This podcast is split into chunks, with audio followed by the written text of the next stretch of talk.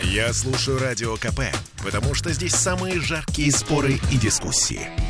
И тебе рекомендую. А, Зима будет суровой. Э, Сурки ушли в спячку раньше обычного. Господи.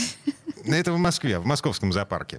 Так вот там и будет зима суровая. А у нас сурки, насколько я понимаю, не сообщали еще ни о какой спячке. А у нас, да, у нас тоже есть свой зоопарк, и в нем тоже есть свои сурки. Значит, а, м, смотрите, а, давайте послушаем Елену Ситникову, это официальный представитель Ленинградского зоопарка. А, Мы ей позвонили с вопросом, а что с нашими Наши-то сурками? сурки уже что, пошли на боковую или нет?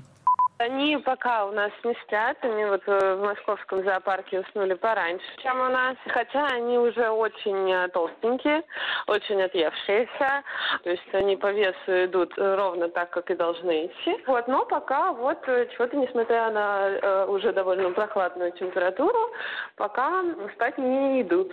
Поэтому пока еще они у нас активничают. Когда ждать их в спячке? Ну, очень сложно предсказать, потому что это зависит, конечно же, от температуры. Нам э, предсказывают пока метеорологи прохладный октябрь, поэтому, возможно, в октябре, ну, или в ноябре.